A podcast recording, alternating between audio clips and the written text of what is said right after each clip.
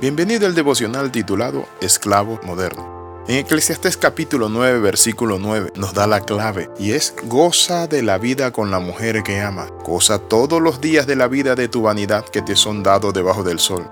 Todos los días de tu vanidad porque esta es tu parte en la vida y en tu trabajo con que te afana debajo del sol. Dios nos manda a gozarnos en el matrimonio, aunque tengamos empresa, trabajo, porque todos los días de nuestra vida son vanidad realmente nuestra vida es corta. ¿Saben qué? Nos enredamos en muchos negocios y en muchas cosas que no son prioritarias y dejamos pasar el tiempo. Hay tantas personas que no han entendido la dinámica esta, que el que mucho se afana, poco logra. Por eso la palabra dice en 1 Timoteo 6:17.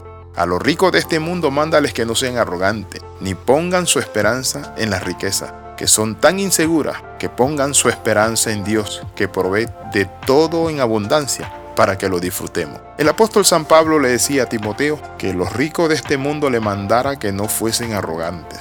Porque muchas veces las riquezas, los medios, los recursos, el ser jefe, el tener una empresa grande o mediana y a veces hasta pequeñita nos lleva a vanagloriarnos. Una de las cosas que tenemos que entender es que no debemos poner nuestra esperanza en la riqueza porque las riquezas levantan alas, sino en Dios, el que provee de todo en abundancia, para que nosotros lo disfrutemos. Note lo que dice la Biblia, para que lo disfrutemos. El significado de la palabra disfrutar, que se define en el diccionario de la Real Academia Española, se define de la siguiente manera es percibir o gozar de los productos y utilidades de algo. Nos da un sentido de utilidad o de goce de las cosas, es decir, de beneficiarse o aprovechar las bondades de algo. Pero cuando tenemos que relacionar la palabra disfrutar con el concepto de la vida y en especial con el afán y la ansiedad, ¿saben qué? En lugar de gozar, nosotros sufrimos. La vida cristiana es para que usted viva una vida en Cristo, anclado en Él, trabajando, por cierto, multiplicando las riquezas, haciendo negocio, pero sin olvidarnos, como lo hizo Abraham, Isaac y Jacob, sin olvidarnos que estamos de paso en esta tierra. Somos peregrinos y extranjeros, por eso ellos vivieron en tienda toda la vida. Ahora, ¿cómo disfrutar o aprovechar de algo llamado vida cristiana? ¿Cómo es posible para los cristianos entender la manera correcta de disfrutar o gozar de los beneficios que nos da el ser hijo de Dios. Necesitamos entender esto. Y es que la vida está centrada en Cristo, no en la riqueza. Las riquezas nos hacen la vida un poco más llevadera, pero realmente la felicidad parte de Dios. La respuesta la podemos encontrar en la palabra de Dios cuando hablamos de riquezas, de bienestar. ¿Y saben qué nos dice la palabra del Señor? Goza con la mujer de tu juventud. Disfruta de la vida desde la perspectiva eterna de Dios. Entiende que estás de paso, por nada estéis afanoso.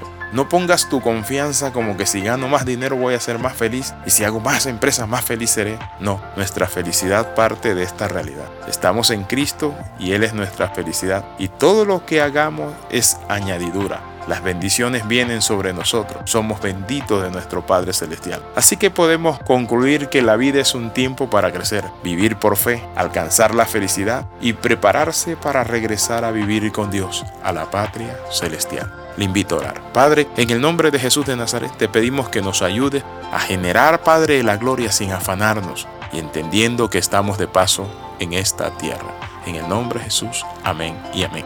Escriba al más 502 42 45 60 89. Nos vemos en la próxima. Le saluda el pastor y capellán internacional Alexis Ramos. Un abrazo y recuerde, comparte estos devocionales por favor con familiares, amigos, vecinos. Haga redes, compártalo en su Facebook, en su Instagram, donde sea. Llenemos al mundo de Cristo.